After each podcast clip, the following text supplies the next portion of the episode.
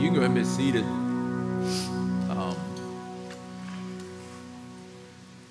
I want to throw this out there real quick. Um, when Chris was talking and, and we were singing Cornerstone, and he, he made the comment towards the end of his encouragement um, that you can only run for so long. You can only run for so long, or you, you, you can't continue to run like God. God is going to find you. God is going to continue to pursue you. And when he said that, and then when Chase was talking about the someone needs to fall on the Lord, someone needs to, to fall on the Lord today. We need to um, come to Him. I don't know, it just struck something in my heart. And I want to throw this out there. If, if you fit into that, where you've been running, and you've been running and you've been really going away from the Lord from a standpoint of, of, of, just running and running away. Maybe for your whole life, you've, just been running. And yet, you know today, right now, that God, and you, have been sensing this for a while, and you know that the Lord is, is drawing you. He's, he, he's taking hold of you. You know He is trying to pull you to Himself, and, and this is something you've been sensing. And then, look, I really get the sense that this is salvation for somebody. That this is an issue of salvation, that this is an issue of faith in Christ, that this is something that you never said yes to in your life, but the Lord is pursuing you and you know this.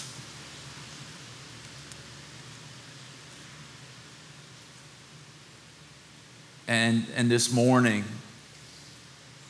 God has brought you here for that purpose. It's not that you came to church to be saved. God's been leading you to this for a while, but this morning is the, the culmination of a lot of things. And you know, today is that day, the time that the Lord is drawing you near. And, and see, this is the nine o'clock service, right? You all are the professional Christians, right? You, you get here at nine, all that kind of stuff.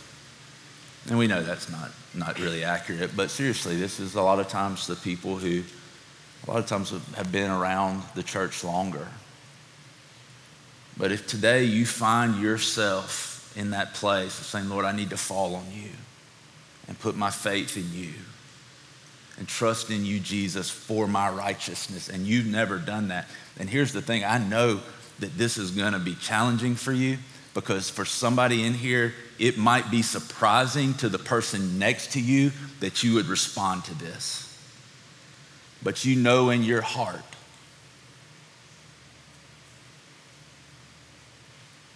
that faith in Christ is something you need, it's something you've run for, complete surrender to Jesus is something you've battled against, but today the Lord is drawing you close. This is what I want you to do. I want you to just take them. I want you to put your hand in the air with everybody looking around, with everybody um, in a place. Thank you. That's good. Hey, let's let's get some people to pray right here.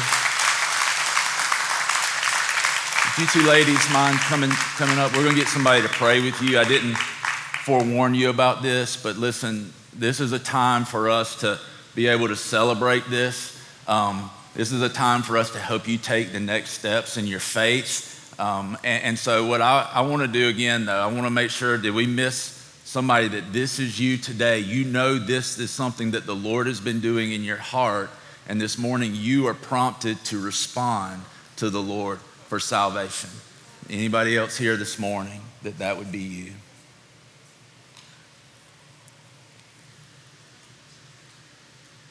Amen. Amen. See, the thing about it is that you don't have to come to church to be saved. But what we find a lot of times, and when I say that, I don't mean like attending church. You don't attend church to be saved, but you don't have to walk in the doors of a church to respond in faith to Christ.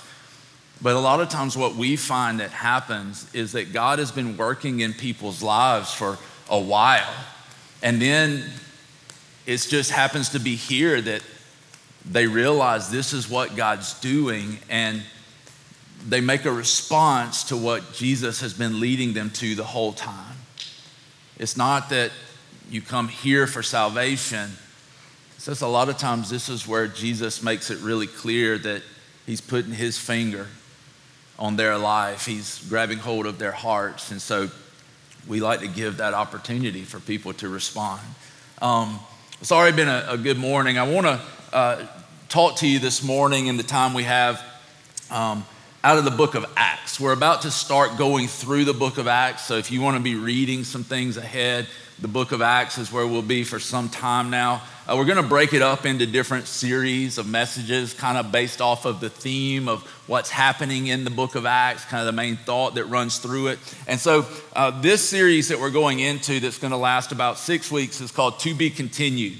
To Be Continued. And the reason for that is that the, the book of Acts is a continuation of Jesus' ministry.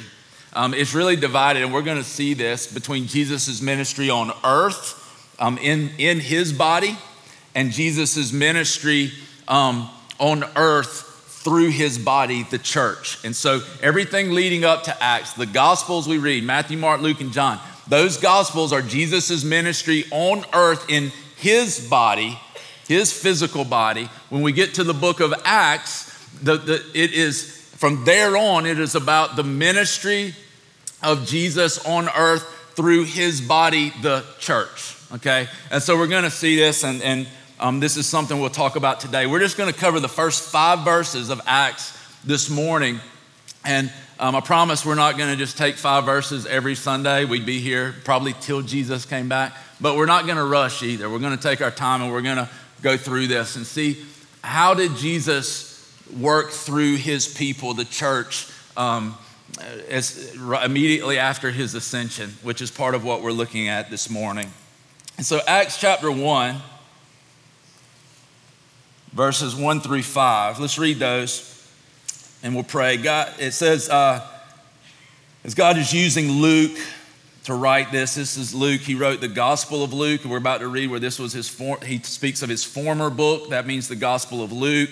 And so Luke wrote both the Gospel of Luke and Acts. And so he says, In my former book, Theophilus, which is a man's name, um, so this is who he's writing to. He says, I wrote about all that Jesus began to do and to teach until the day he was taken up to heaven. After giving instructions through the Holy Spirit to the apostles he had chosen, after his suffering, he presented himself to them and gave many convincing proofs that he was alive. He appeared to them over a period of 40 days and spoke about the kingdom of God. On one occasion, while he was eating with them, he gave them this command do not leave Jerusalem, but wait for the gift my father promised, which you have heard me speak about. For John baptized with water, but in a few days you will be baptized with the Holy Spirit. So let's pray. God, we thank you for your word and its truth. We thank you, God, that your ministry through Jesus, Lord, that that, that is um, something that is continued, that it didn't stop with the earthly life of Jesus as he was in a physical body but it continues on this day. I pray, Lord, that our hearts would be stirred, our hearts would be pricked, Lord, our, our, our, our love for you would be, um, be stirred, our affections would be stirred, and we would be compelled by the love of God, by the love you've given us through Jesus and the power of your Holy Spirit, that we would be a sent people, a people that lives in this mission, this movement that still continues through Christ today. And so, Lord, we, we thank you that we are a part of your body. We belong to you. We um, are people who are called by your name, seen in your righteousness. Lord, would you just let that sink in deeper today and compel us, Lord, compel us by the love of Jesus to do what you've commissioned us to do in the world. We love you, God. Amen.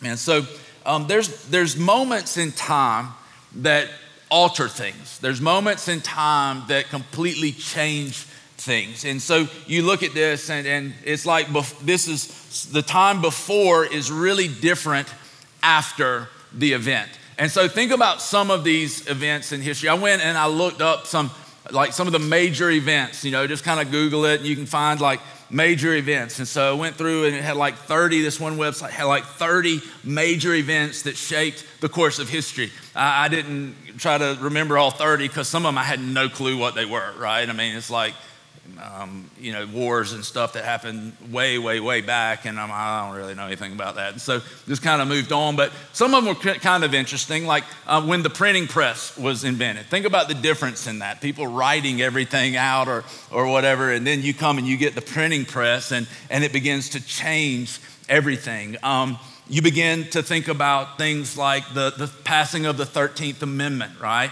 In 1865, when the 13th Amendment was passed and it freed slaves in all of the United States of America. And so we think about those moments the difference before, the difference after. Um, one of the ones that was in there, uh, I think, was, uh, of course, things like landing on the moon, how things were different before and after, the invention of, of gunpowder, and how things were different before and after. Um, and so you can think about those things. Some of them had religious connotations to them. And, and so um, when we think about our Christian faith, there are a lot of those things. There's things before and after. Um, just you know, in the 1500s when Martin Luther nailed the 95 Theses to the wall, and it was really this, this statement that, the, the, that Christ doesn't just belong in a cathedral, the Word of God doesn't just belong in a cathedral to the educated, but it was saying that the Word of God and, and this faith in Christ, it, it belongs in the hands of all people who, who've come to faith. And so um, it was a huge moment. We think about Jesus' birth, and so we think about even how our calendar is divided um, by the birth of, before Christ and after Christ, right? And so we look at that, and so we, we see that before and after is a big deal. We think about the crucifixion, before and after. It marks our faith, before and after the crucifixion. We think about the resurrection, before and after. We even sometimes think about Pentecost. The day of Pentecost doesn't get a lot of press, but we think about the day of Pentecost when the Holy Spirit came and, and the, the early church was filled with the Spirit of God, and, and, and the Spirit has, has, has um, filled every believer ever since who put their faith in Jesus and empowered him. So the day of Pentecost was one of these markers that was huge. Um, and then there's another day that we really don't talk about much. It's very, um, not very much talked about in the church, and that is the day that Jesus ascended. That's the day that Jesus ascended. And, and Luke refers to this when he's um, speaking in this, as he talks about um, how he began to do until the day it says he was taken up to heaven after giving instructions through the Holy Spirit. And so Luke talks about this, and, and then we read on down. We'll look at this next week, where the disciples, these early apostles, they actually saw Jesus ascend to heaven with their eyes. And, and we don't talk about this very much, but the reality of it is that this is a huge day in history. It's a huge day in the history of the church. Because think about this before the ascension, on this side of time, before the ascension, the ministry of God was done through Jesus um, for the people. This was Jesus is doing ministry on earth. But then after the ascension, there's this huge change where Jesus is still doing ministry on earth, but this ministry is no longer done by Jesus physically being on earth. This ministry, this movement of Jesus continues by the Holy Spirit through his people. And so it's a huge a marker in time for the church. We need to understand this that when Jesus ascended, that after that, the ministry of Jesus didn't stop. The ministry of Jesus continued to move forward. And so, really, when you look at it, the ascension of Christ was both an ending and a beginning it was an ending and a new beginning. It was an ending to Christ's earthly ministry that he himself did physically and a beginning of the church's ministry. And that's what the book of Acts is really about. It's about the church through the power of the Holy Spirit being used by God to continue the ministry of Christ, hence to be continued. So it was a beginning and a new or an ending and a new beginning. And we now, the church, are called to continue that movement. I just want to look at this and see a little bit more about the movement that we're called to. That, that this is something that, that Jesus has called us to. If you look at verse one, it says, it says that um, in my former book, Theophilus, I wrote about all that Jesus began to do and to teach. And in that, what he's telling us is look, I've told you what he began to do. Now I'm going to tell you what he continues to do. What does it say? Continue to do and to teach. And so Jesus today continues to do and to teach through the Holy Spirit the apostles, these 12 people that, that Jesus had chosen, they were the first ones to receive this instruction. They were the ones who had been with Jesus throughout his ministry. They were the ones who had seen Jesus crucified, dead, buried. Now they've seen him raised. And so Jesus is going to instruct them specifically through the Holy Spirit so that the scriptures would be written so we can hold them in our hands today so that we can know the truth of God's word. But still today as well, the Spirit of God still teaches us. When we open his word and we begin to read it, the Spirit of God teaches teaches us to this day. Jesus told us before he um, died and before he ascended to heaven that once he was gone, he would send back the Holy Spirit, and the Spirit of God would instruct us. The Spirit of God would lead us into truth. And he still does that today. And so this movement still continues on. It goes on and it says that Jesus began to do and teach until the day he was taken up to heaven. It says, after giving instructions, after giving instructions, Here's another aspect of this movement that, that Jesus gave instructions. The Greek word for that, I don't want to get too technical with it, but the word for that is literally commands. After Jesus gave them commands. Now, can you think of a command that Jesus gave the disciples right before he ascended? What do we call it? The Great what? Commission. The Great Commission. The Great Commission, Jesus gives them this command to go into all the world and make disciples of all nations, baptizing them in the name of the Father, Son, and the Holy Spirit, and teaching them to obey all of His teaching. Everything I've taught you, teach them to obey these things. And so He gives them these instructions.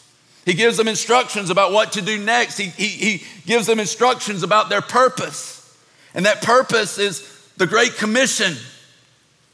If you look at it, it's pretty interesting because it says he gave these instructions to the apostles he had chosen. Now, here's the interesting thing. This thought hit me on Friday as I was studying. Never thought about this before, but I was like, why did he call them apostles? Right? Why did he call them apostles? Why did Jesus call these, these first 12 apostles? And as I began to study it, I, I came back across Hebrews 3 1, where the writer of Hebrews says that Jesus is our apostle and high priest. And I'm like, why, why, the, why, why apostle and high priest? And if you go and you look at the word apostle, it literally means one who is sent, one who, um, a delegate, a messenger. And so basically, what the writer of Hebrews is saying is that Jesus was sent to us as a delegate of the kingdom of God, as a messenger of the kingdom of God, as, as, as one who, who came, who was sent to the world to bring a message to the world. We know that message is a message of hope. It's a message of love. It's a message that tells us the way of salvation. It teaches us about the kingdom of God. And so we see that this word apostle, he's instructing the apostles why did he call them apostles? Because of the same thing. It was as if when Jesus called the 12 to himself and he said, You are the 12 apostles. You guys are going to be apostles. And he uses that word. It's as if he's already telling them, You guys are going to be sent ones. Does that make sense? So, right from the very beginning, he's telling them, You are going to be sent ones. Just as God sent me, I'm going to send you. And here's the interesting thing God uses these apostles to write the, the scriptures. So now we have the apostles, we have the prophets' writings that are the scriptures we hold in our hands. And here's the thing though that the Bible tells us that the church, you and I, are built on the foundation of the apostles and the prophets, meaning that they are the foundation that, that our, our, our ministry, that our life is built on. But what is that? That the Word of God, the Bible also tells us that Jesus is the cornerstone of that foundation. And so He's the one who gives it its direction, but it's the apostles and prophets who laid out this Word of God. And so when we look at this, it's, it's the reality that the sent one, Jesus, came, taught, instructed, and gave a commission to the other sent ones who then wrote it all down, who gave us a commission to continue being sent. Now, we're not apostles, but we are the body of Christ who was sent. So think about this. If Jesus in his physical body is called an apostle, he is one who was sent, what does that mean for us? It means we, as the body of Christ, are a people who have been sent into the world.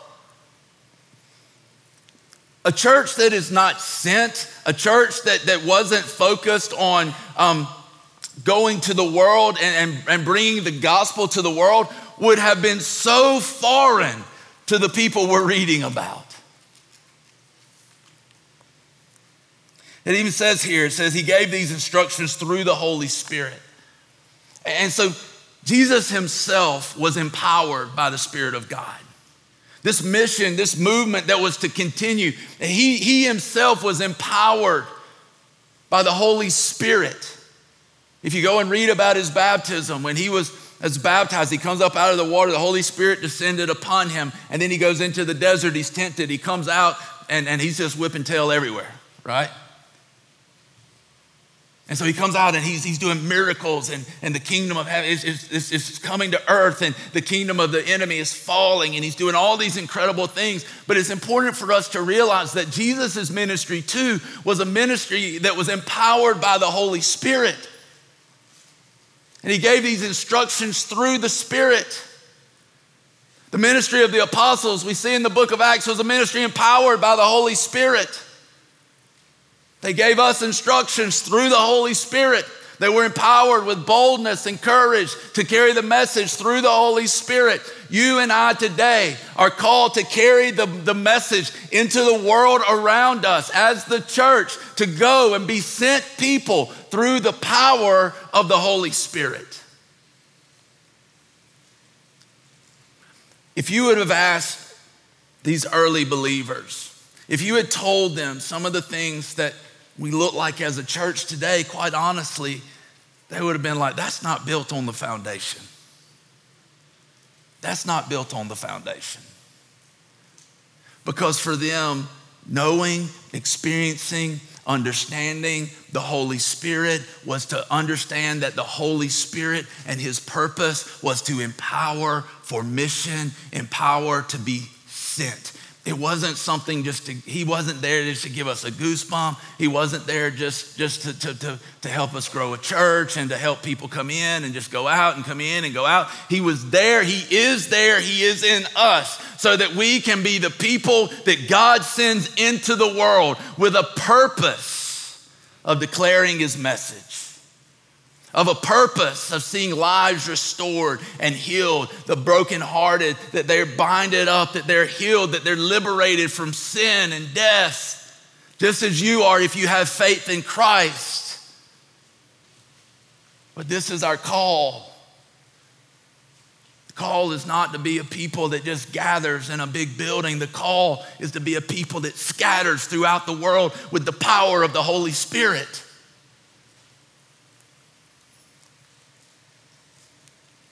So he tells us he gave these instructions. Jesus, in the Spirit, empowered by the Spirit, gave this to the apostles, those who he's sending, those who are going to be the foundation, those are going to write the instructions for us and, and give us the command that Jesus gave. He, he gives us those through these apostles. And it says, after his suffering, he presented himself to them and gave many convincing proofs that he was alive. He appeared to them over a period of 40 days and spoke about the kingdom of God. Now, if you want to look at one verse that, that sums up the gospel, you can look at verse 3 of Acts chapter 1. He talks about his suffering. He talks about that, that, that literally is meaning the crucifixion. That Jesus went to the cross, he died for our sin. And then he talks about the resurrection. He gave many convincing proofs. Why do you think, why do you think Luke wrote that? Why do you think Luke wrote that he gave many convincing proofs when he's talking about Jesus and the resurrection. If you go and you read through Acts, like we're going to do over the next several weeks, then you're going to see when they preached the gospel, it was not preached apart from the resurrection of Jesus. It's huge. But why do you think Luke would want to write in there this guy he's writing and, and be like, look, he gave many convincing proofs? Because they wouldn't believe him, right? And we live in a time where when we go and we share the gospel and we live in this, this pluralistic, you know, um, um, society, a society that doesn't want absolute truth. And so we, we, we, we refute anything that says this is the way. There's no truth. It's just my truth and my opinion. But, but here's the truth is that there were convincing proofs that Jesus was raised from the dead. If you go and look at just the historical, objective facts, about Jesus' resurrection, it is enough to conclude that 100% this dead man came back to life. 100%. Just go look at it. And so he says, look, there were these convincing proofs, and we look at it and we go, man, if I go tell people that um, you know that Jesus rose from the dead, they're going to look at me like I've got 14 eyes on my forehead. And it's hard to understand. And don't you know, we live in a time where things are hard to understand. Things are hard to understand. I thought about this the other day because uh, through this whole pandemic, like one thing that I wish would happen is that we could just get consistent information because it changes every day. Like one day masks help, the next day they don't, the next day they help, the next day they don't, right? You know, one day, you know, it's, it's, it's 14 days, you need to quarantine, then it's 10, no, it's 14. Like, we don't know. And one of the things that does not make sense to me is this. When you walk up to somebody now, especially dudes, you walk up to somebody, you don't really know what to do, do you? Because some people are gonna reach out to shake hands, some people are gonna fist bump, and some people tap elbows. And so you kind of just walk up and you just sort of stand there until somebody makes the first move. And so I've just gotten where I do this. When I walk up to somebody, I'm like, how are we doing this? Like, we shaking, bumping, elbows, what are we, what are we doing? Right? Because it just doesn't make, we don't know what to do. And here's what doesn't make sense to this for me. The one that people would deem the safest would be the elbow bump, right? When we watch politicians on TV right now so that they can be politically correct, they, they elbow bump. And this is the safest way to do this, right? But here's what doesn't make sense to me. Where are they also telling us to cough? right? that makes no sense. No sense, but it's just like our world right now. No sense. Can we just have some common sense prevail? Right? That'll preach. So it's like, and here's the thing I had somebody, I was telling somebody that the other day, and they were like, well, there's, you know, you tap on this side, you, you cough in this side. I'm like, what? I'm like, they're telling us this thing can like leap 14 aisles in the grocery store, but it can't go around my elbow? common sense, like, let's please, common sense, somebody. Like, just put me on TV. Let me tell you how this is gonna go down. Anyway. So we look at this, it's just one of those things that doesn't make sense. And so the resurrection is like this. And so here's what happens in our mind. We think this doesn't make sense that a dead man was raised from the grave. But when you look at Paul and he goes into places like Athens, see, we think we've gotten all sophisticated and we're the only pluralistic society that's ever existed. And, and, and, and so we are really intelligent and people that lived before us were really stupid. Um, and so we think that way because we're prideful and arrogant and we think we've got it all figured out when we don't. And so here's what happens though. When Paul goes into Athens, it is just as much a pluralistic, pluralistic society as there's ever been. And yet, you know what he proclaims? Wherever he went, to all these places where there were pagan gods and all these other things, he proclaimed the resurrection of the dead and that Jesus had been raised. And here's the point I want you to see in this, and Paul talks about this, the Apostle Paul in 1 Corinthians 15. If Jesus is not raised, and we're kind of ashamed of the fact that we have to tell people about a man who died and he was raised from the dead, we just want to tell them God loves you and not really tell them the whole gospel, then if Jesus didn't rise from the dead, then you're still in your sin, you're still spiritually dead, and you'll still spend eternity separated from God forever. And here's the good news in this, y'all, is it did happen. And the resurrection, listen, the resurrection was the sign that God accepted the sacrifice of Jesus for our sin. And when Jesus breathed life, then God breathed life into that body. Jesus took his first breath and he stepped out of the tomb. That the power of sin and death was broken forever on those who would just put their faith and trust in the sacrifice he made on the cross. Once and forever broken. And see, that, that, death came because of sin, but where sin was done away with, death has no sting anymore.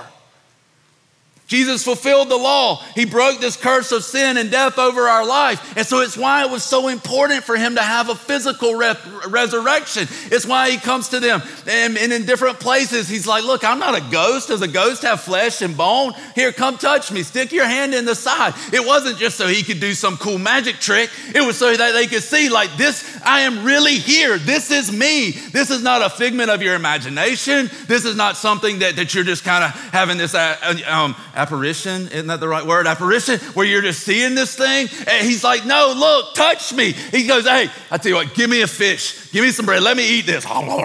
And he's like, Look, do ghosts eat? No, because this was important. This was important, the resurrection. And so he says that he gave convincing proofs, convincing proofs that he's alive. And this should be a great encouragement to us, church.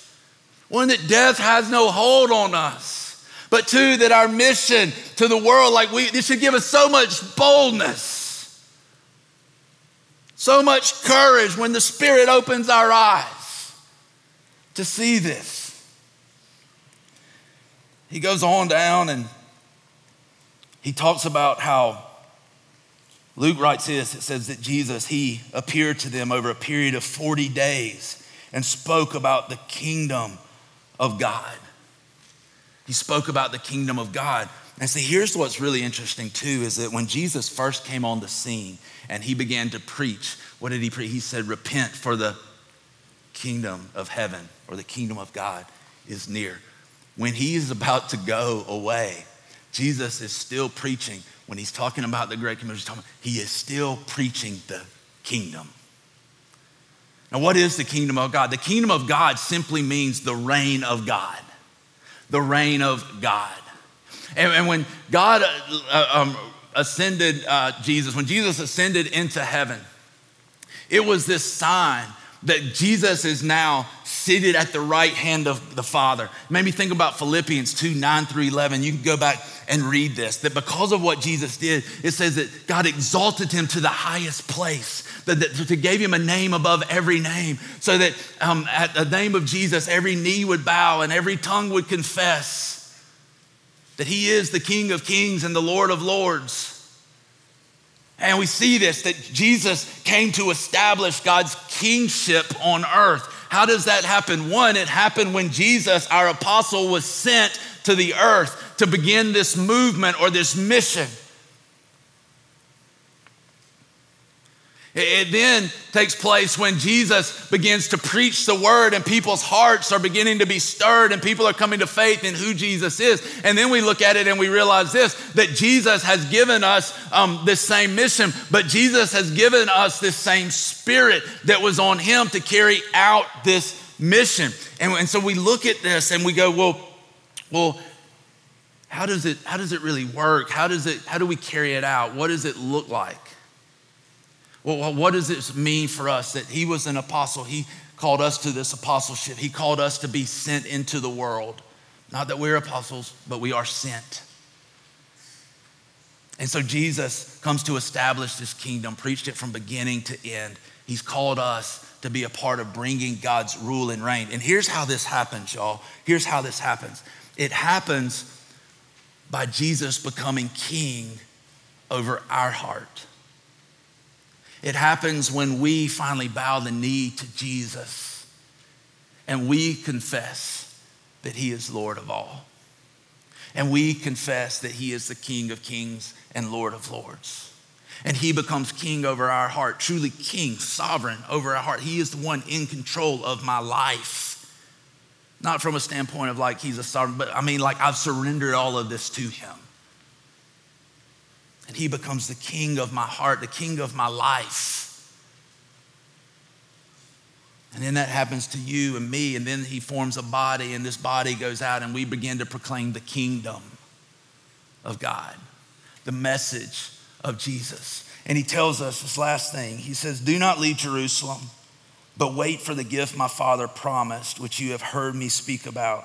For John baptized with water, but in a few days you will be baptized with the Holy Spirit.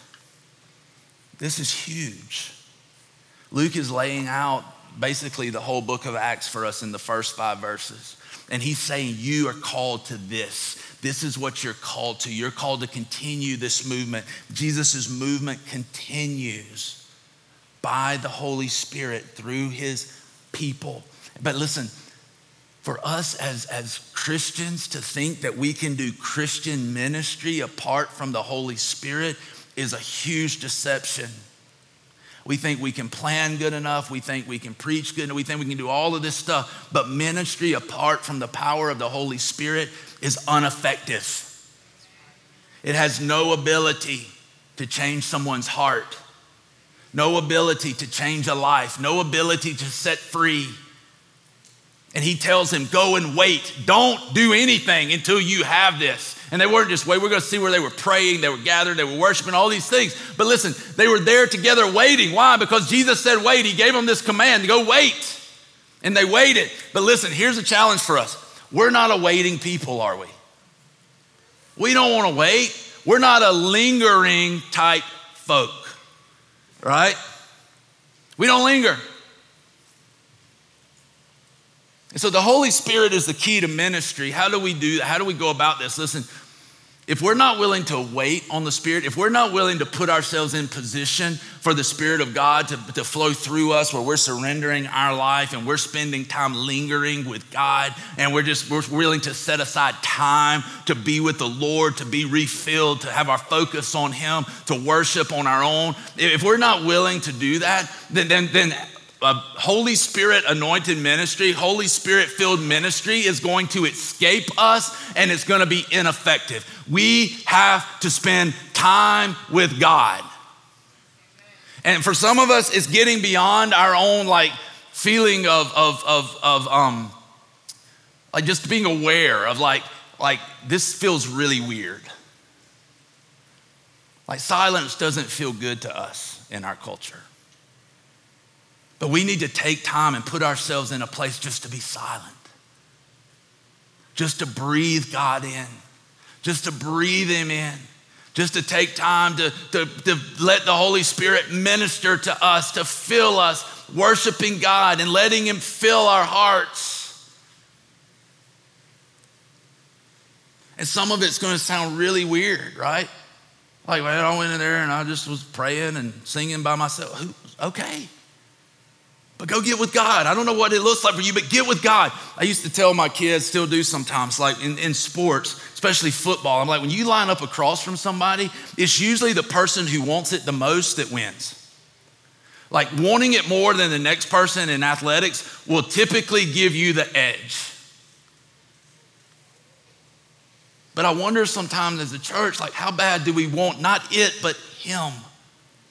Do we really want him? When we sing songs about, I can't get enough of you, but is that really the cry of our heart or is that just something we're singing? Are you willing to wait? Are you willing to, to press in? Are you willing to get by yourself? And, and here's the thing I realized like, you know, I'm, I'm paid to do that, right? like in, in everybody's mind, just about everybody's mind, I have all the time in the world just to wait on the Lord because I don't do anything else all week. Nothing else going on around here, so I just have all the time in the world to wait on the Lord. So if that, even if that was true, let me tell you this.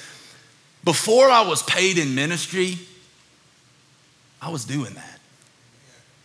And I'm not trying to pat myself on the back. I'm just telling you, there's no excuses, right? If you say, I love Jesus, there is no excuse for not being able to get still, get quiet, and press into the Lord. If, if it's really the cry of our heart, God, I need you, Lord, Lord, I need you, then, then we'll make time to get with Him.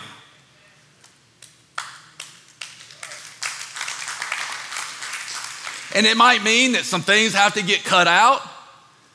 But I guarantee you, it's worth it. It's worth it. It's worth it to feel a little bit foolish sometimes, to go into a room and turn some music on and just start singing to God. It's worth it just sometimes you just need to walk out in the woods and just yell, God, I need you, and hope nobody's around.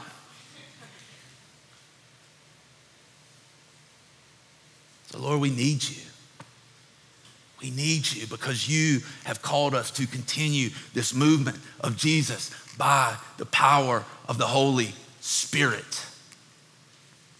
I would challenge you, and this is what I just I just believe God is this faithful.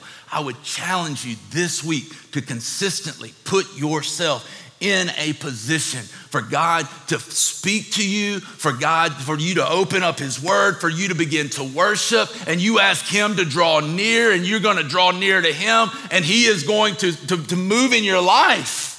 I'm not talking about the heavens open. I'm not talking about feelings. We're not driven by feelings, but we're driven by the truth of God. And the truth of God says that if I ask for Him, God pours Him out again on my life, that He is a good Father who gives the Holy Spirit, He doesn't withhold Him.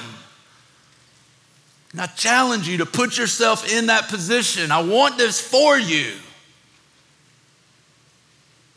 A church, a body of people empowered by the Holy Spirit that gives you boldness to be a part of His people, continuing this movement of Jesus by His Spirit through His people. And that's what we're called to. And that's what we're to be. Listen, church, we're to be a church that demonstrates and declares the gospel. We're to be a church that equips and encourages people in ministry. And we're to be a church that sets apart and sends out people into the world. From, from the farthest place to Statesboro, we're to, we're to send people because that's what the church does. Let's pray. God, I thank you. Thank you, Lord, for your word and truth. Lord, would you stir our hearts? Lord, we need you. I need you, God.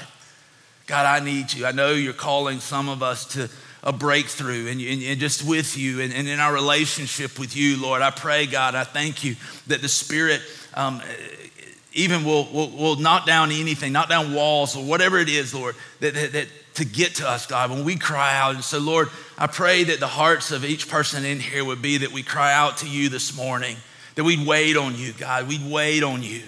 We'd wait on you.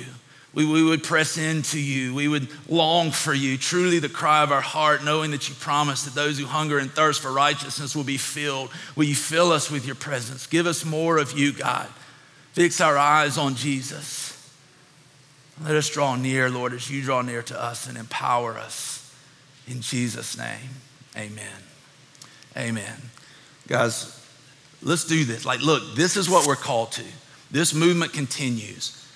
Let's go, right? Let's go. All right, see you next week.